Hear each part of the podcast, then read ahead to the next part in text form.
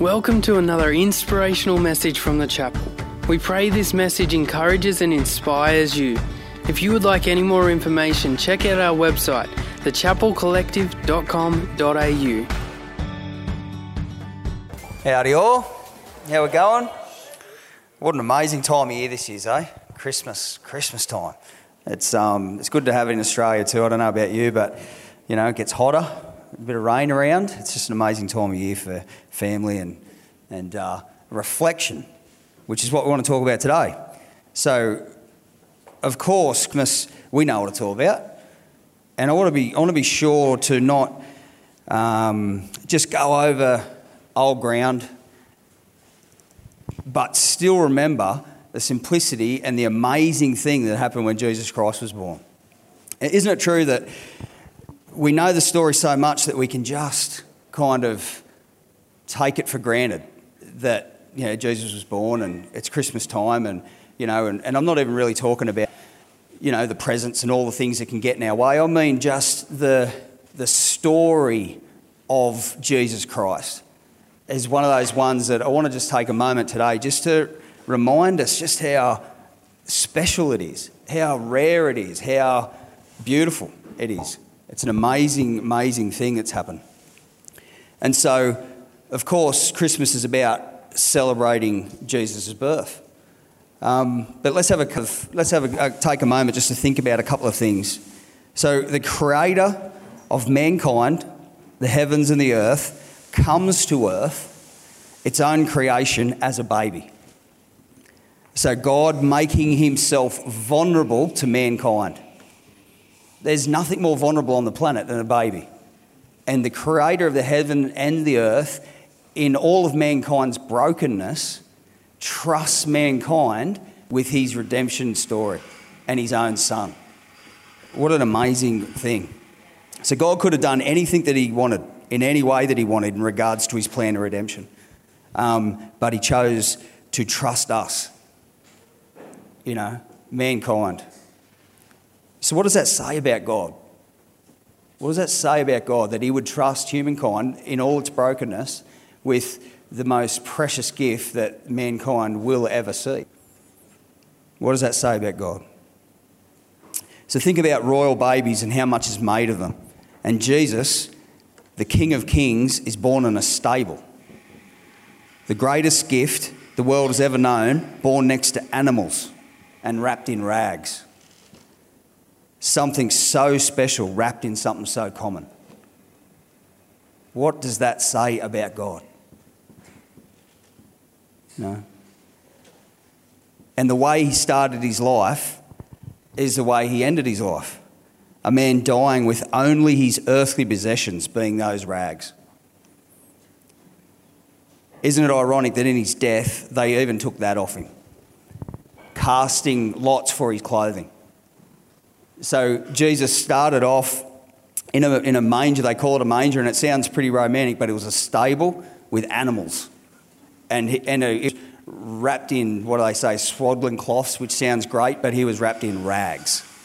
And when Jesus died on the cross, his only earthly possessions was what was covering him. And they took that off him. And then they cast lots for those rags, essentially valuing the rags more than the gift from heaven. That's what happened.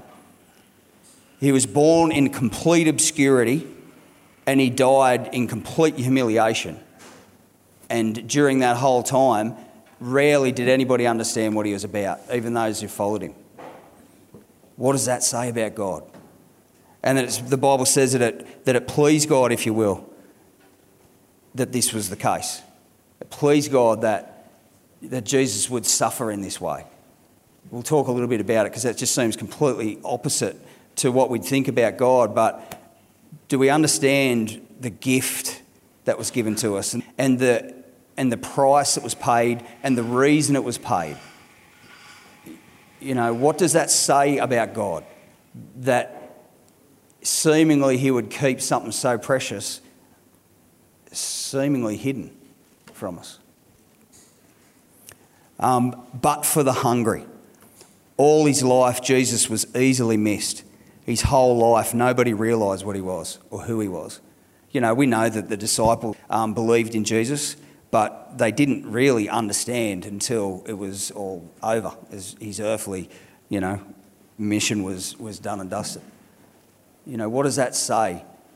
Imagine missing Jesus. We sit in a room here now and we're so grateful to God, aren't we? You know, salvation is essentially saving us from ourselves. Who are we being saved from? You know, our own potential corruption, our own potential inner enemies that work against us and cause us to do things that we shouldn't do. You know, Jesus steps in the middle of all of that, but it can be so easily missed. Have a listen to this scripture. It's quite a long one. You guys hopefully have heard it. Isaiah chapter 53. So who has believed our message, and whom has the arm of the Lord been revealed? He grew up before him like a tender shoot, and like a root out of dry ground. He had no beauty or majesty to attract us to him, nothing in his appearance that we should desire him. He was despised and rejected by mankind, a man to suffering and familiar with pain, like one whom people hid their faces. He was despised, and we held him in low esteem. Surely he took up our pain and bore our suffering. Yet we considered him punished by God, stricken by him and afflicted. But he was pierced for our transgressions. He was crushed for our iniquities. The punishment that brought us peace was on him, and by his wounds we are healed. We all, like sheep, have gone astray. Each of us has turned his own way, and the Lord has laid on him the iniquity of us all. He was oppressed and afflicted, yet he did not open his mouth. He was led like a lamb to the slaughter, and a sheep before its shearers is silent. So he did not open his mouth. By oppression and judgment he was taken away. Yet who of his generation protested? For he was cut off from the land of the living. For the transgressions of my people he was punished. He was assigned a grave with the wicked and with the rich in his death, though he had done no violence, nor there was any deceit in his mouth. Yet it was the Lord's will to crush him and to cause him to suffer. And though the Lord makes his life an offering for sin, he will see his offsprings and prolong his days. And the will of the Lord will prosper in his hand. After he has suffered, he will see the light of life and be satisfied. And by his knowledge, my righteous servant will justify many. That's us. We're the many. And he will bear their iniquities. And therefore, I will give him a portion amongst the great, and he will divide the spoils with the strong. Because he has poured out his life unto death, and he was numbered with the transgressors. For he bore the sins of many, and made intercession for transgressors. It's amazing, isn't it? There's been times where people that haven't believed in God, there was this one story in particular where there was an office or something like that, and somebody'd read that little piece of scripture, not all of it, but some of it. And the people that didn't even believe in God knew who it was. They knew that he was pierced for our transgressions. All the things that it says in there, they just knew that was talking about Jesus. And they had a mind to think that it was in the New Testament. You know, of course that's Jesus in the New Testament. Yep. Well, it's not. It's in the Old Testament. That was talked about for years and hundreds of years, thousands of years maybe, I'm not sure, before Jesus actually turned up and did it. That was God's heart. That was God's heart for humanity, that we would be saved, that we would be set free, that it doesn't matter what we've done, it doesn't matter where we've been, it doesn't matter who we think we are, that God, before the beginning of time, set a time where he'd say, I am going to bring life and breakthrough, and I'm going to bring reward, and I'm going to bring riches, and I'm going to bring glory, and I'm going to bring forgiveness, and I'm going to bring all of these things to this people that do not deserve it. Never have deserved it. And I'm going to take my son who has never done a thing wrong, and I'm going to pour on him the punishment that we all deserve. And all of this started in obscurity. obscurity, complete obscurity, hidden from mankind, but for the hungry. So Jesus is so easily missed on earth, and he always has been. The greatest act of love and sacrifice, the single most precious thing that has ever happened to mankind, not accepted or understood by most. What does it say about God, and what does it say about mankind? This really needs to stand out as important. The fact that this is hidden from most really needs to stand out as important to us. What does it say about God, and what does it say about mankind? God hides things for the hungry. He hides things for the hungry. We don't know why. Maybe it's just the way it is. Maybe it's just important to God that we see him as a precious gift that he is. But to do that, we need to stop valuing the rags that we hold on to. Maybe it's so once we're finished with a life of the empty and the temporal, we will better recognise the precious and the eternal. God is never silent about what he's done and what he's doing. We just have to care to notice and hear. And once we tune in, we'll find that God's actually screaming. There's this amazing scripture, and it talks about us, you know, being ambassadors for God. You've heard that, haven't you? And it goes on to say, it's as though God's making his appeal through us, be reconciled to God. You know, God gave this, you know, he didn't just one day, he didn't just make his mind up this was going to happen and catch everybody off guard. This was his plan, this was his purpose. And yet, people miss it. Everybody misses it. And this is, I want you to know, is something that we should ponder as we go through this season and beyond. Not a negative thing, just realising that God is screaming a message. You know, he's deliberately done what he's done, and he's everything that he says in his word is crafted for us to go to a new level in God. God is not against us, he's for us. He's given us everything that he can for life and godliness. And I just think it's amazing that we could stop and ponder and go, what does that say about God? But also be able to say, what does that say about mankind? That we could miss something so precious. It's not, again, that God wants to hide anything from us, but he hides things for the hungry. You know what I mean? That this world offers up all the rags that we want to keep us occupied. But God has something so much more for us. He has done it through Jesus, and he wants to continue to do it through Jesus. The Bible says that we go from glory to glory. This is only just the beginning. Of course, in heaven, but also on earth. That Jesus died and paid a price for us that we might live, that we might have abundant life, the Bible says. Abundant life. Are we having an abundant life today? Because this is what I'll end with. Because God wants us to have an abundant life. But we've got to understand that we can miss things. It's been happening ever since Jesus was born. And for that as well. Now, that's not a negative, it's a positive. If we know that, we're probably better attuned to God's voice and probably just that little bit more attentive to know, God, you know what?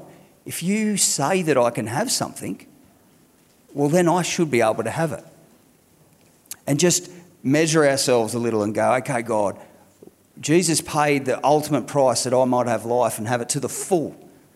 Lord, what does that look like? I'm not even going to try to tell what that looks like. Who knows what that looks like for you? But it's true that God wants you to have a life and have it to the full. And he wants your neighbour to have it to the full, and your cousin to have it to the full, and your spouse to have it to the full. He wants everybody to have it to the full. And it's as though God is making his appeal through us. Be reconciled to God. What an amazing thing that Jesus, the reason for the season, started out in such obscurity. The King of Kings, the Lord of Lords, the most precious gift that has ever come to mankind, we recognise it. we are the chosen, if you will. You know, God. Let's pray. Father God, we just thank you so much. We thank you so much for all the gift.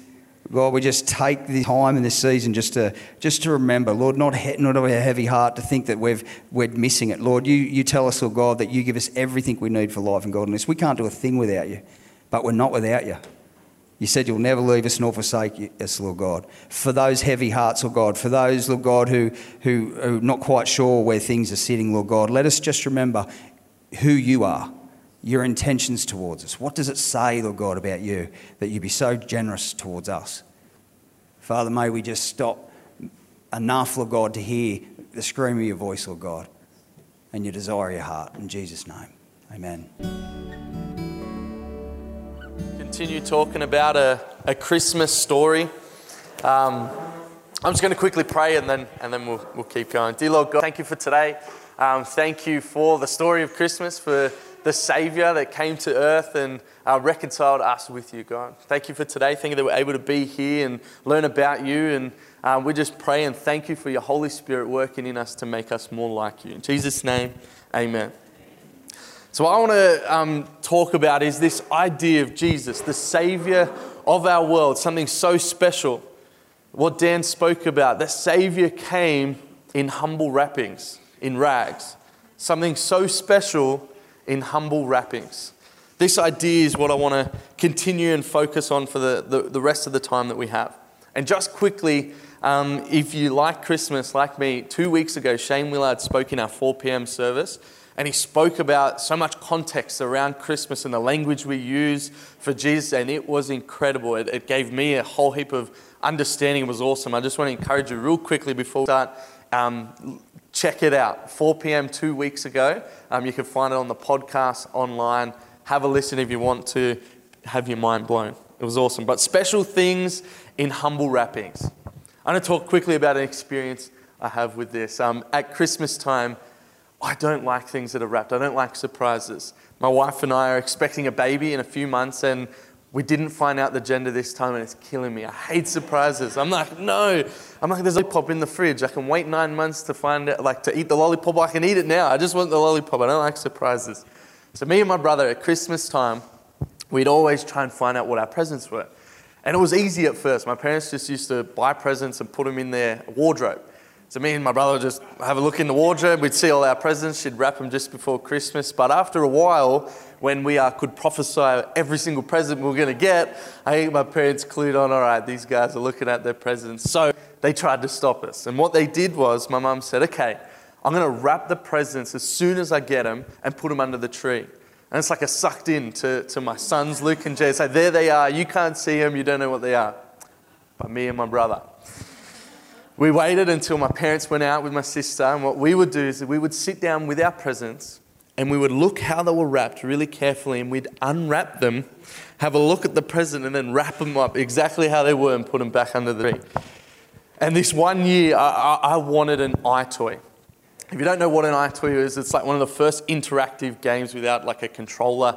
There was a camera, and through the camera you could play games. If it's still confusing, there was this game, it was a ninja game, and so it would put like a ninja tower and you would be behind it. In the camera, you'd see yourself on the TV with a ninja roof, and ninjas would run and try and escape the roof, and you'd have to slap the ninjas down. It was the best game, and I won it. And my mum had wrapped it under the tree before, but me and my brother, we unwrapped it, and I found my iToy. Something special in humble wrappings. So when we look at the Christmas story, I want to focus more on leading up to Jesus' birth through Mary and Joseph. And what we see is something so special wrapped in something so humble. We have Mary, a young teenager, who an angel comes and speaks to her and says, you're going to encounter the Holy Spirit and you're going to have a child. He's going to be named Jesus. And then the person that she's meant to marry, Joseph, he has a dream, he's visited by an angel and told, hey, the son Mary's going to have, he's going to be the Saviour of the world. So then Mary and Joseph together, they go to Bethlehem and the Saviour is born. This is the story, but let's look at it a little bit closer. First we have Mary, a young teenager pregnant out of wedlock, and in the time when it was. And then not only that, Mary claimed that she was a virgin. She said it to the angel, I'm a virgin, how can I be pregnant? So not only do we have a young teenage girl pregnant out of wedlock, but claiming to be a virgin. So either seen as crazy or a liar. Then on top of that, she rode a donkey from about here to Melbourne, which my wife's 6 months pregnant. We know she had the baby in Bethlehem, so she's nearly 9 months pregnant. My wife's 6 months pregnant, she's not riding a donkey anywhere. That's a long ride on a donkey. And then, as Dan said, born in a manger. Yeah, sounds nice. Born next to animals wrapped in rags. This is something with such a humble beginning, but something so special. And the first thing I wanted to talk about as a takeaway from this is can be our experience sometimes, especially around the Christmas season. There's people around us who they don't understand. Like Mary, she encountered the Holy Spirit and was carrying the Savior inside of her. But people didn't understand that. The people around her, even Joseph.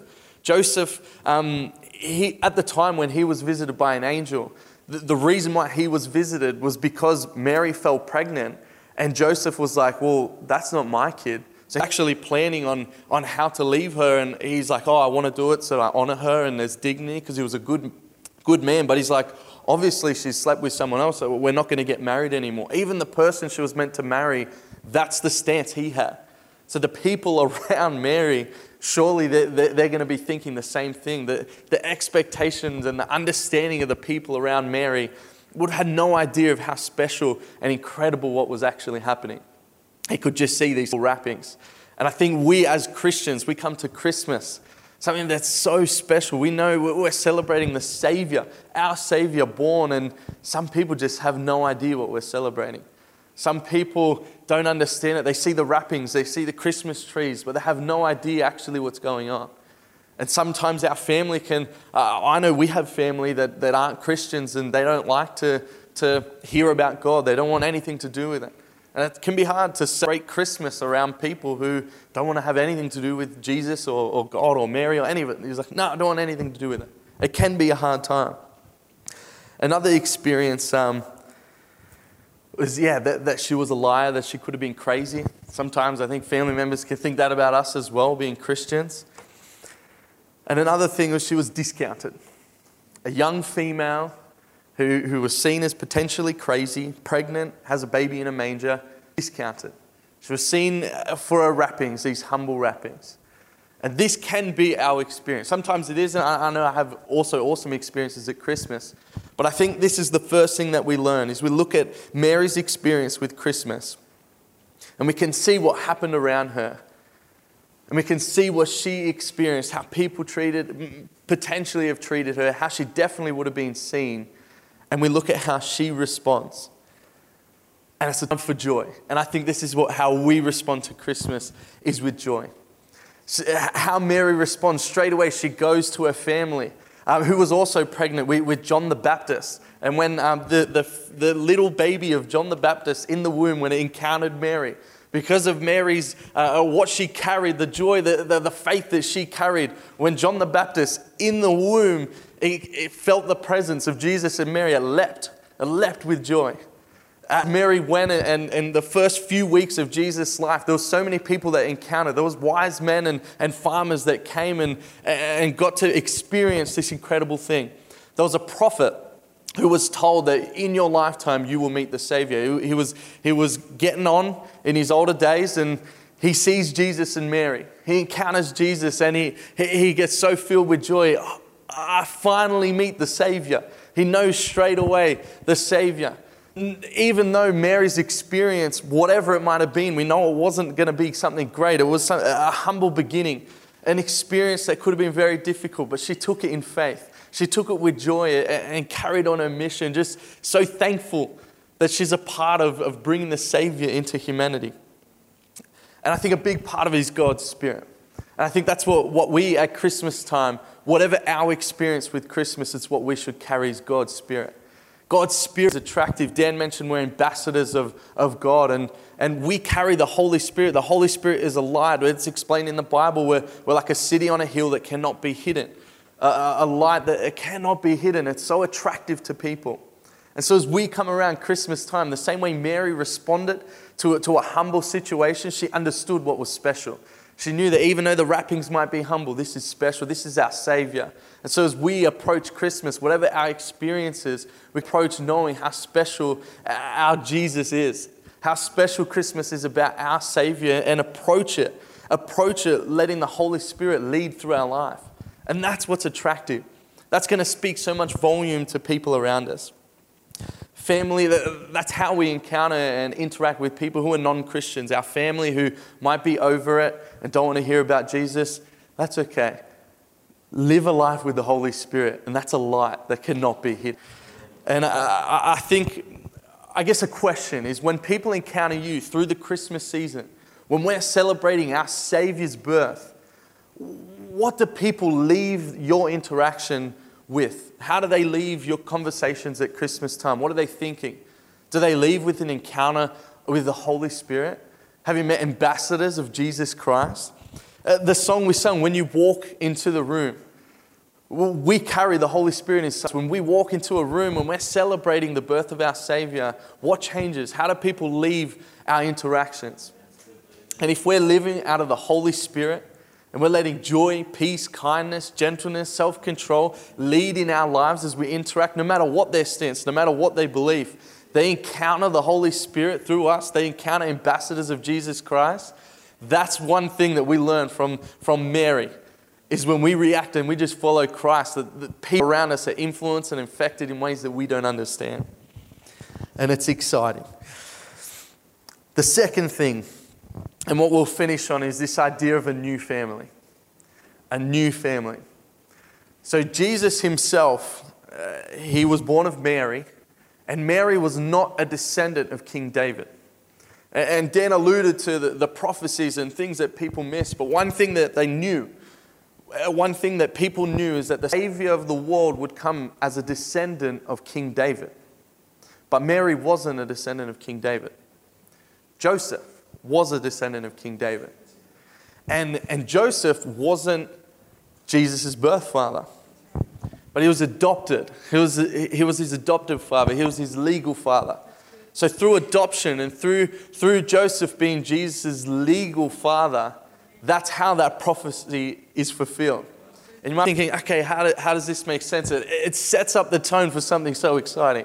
Something for all of us, and that's that we're adopted into the family of God through Jesus. I want to read Ephesians 1, verse 4-6. It says, long before he laid down earth's foundations, he had us in mind. He had settled on us as the focus of his love, to be made whole and holy by his love.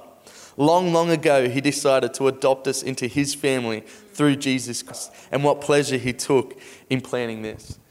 You are something special. No matter how humble your wrappings are, Jesus has called you to be a part of his family. And what's exciting about this story is people looked at the wrappings of Jesus. He wasn't born legally, he wasn't a birth born of a line of King David. He was born in a manger. He was born of a pregnant teenager out of wedlock. But he was the Savior of the world. And it sets it up for us no matter what our wrappings are. No matter what our life, no matter what descendants we're from, it doesn't matter. We're adopted into the family of God. And this story sets it up, and it's so exciting. The world wasn't ready for a Savior born in a manger. The world expected the Savior to be a mighty warrior, born of the best tribe. But I love that God works that way. As Dan spoke about, he works in a way that just slaps us in the face with humility. It's like, no, I'm going to bring him this way, something so humble and so special. And that's what we're called to be a part of, no matter how humble our wrappings. God has called us. God has called all of us, you and me. He's called us to be a part of his family, a part of his will. So let's celebrate. Let's respond to Christmas like Mary did, no matter what our experiences or situation. Let's carry the Holy Spirit and knowing that we're called to be a part of God's family. No matter our wrappings, we are special. God loves us so much. He sent his Son. He sent his Savior for us because you are special no matter what your wrappings. So I'm going to pray and then that'll do us for today. hang around, grab a coffee, and just a reminder, if you want prayer for anything, we have team here. We want to pray with you and for you. Let's pray. Dear God, thank you so much for Christmas. Thank you so much for your son. Thank you so much that you've called us to be a part of your family. You've adopted us as your own children, and you care for us and love us like a good, perfect father. I just pray that over this season that you transform us to become more like Jesus, your perfect son, that we can become more like him and we can be a light to this world. That other people who their experience of Christmas might be dark and gloom, that you can use us to be a light in this world, to go out in this season and be ambassadors of your love, of your plan and your will, Father, and reconcile your children to you. In Jesus' mighty name, amen. Hey again, thanks so much for joining us on this podcast. Whether you are new and exploring your faith or a follower of Jesus, there's a next step for you.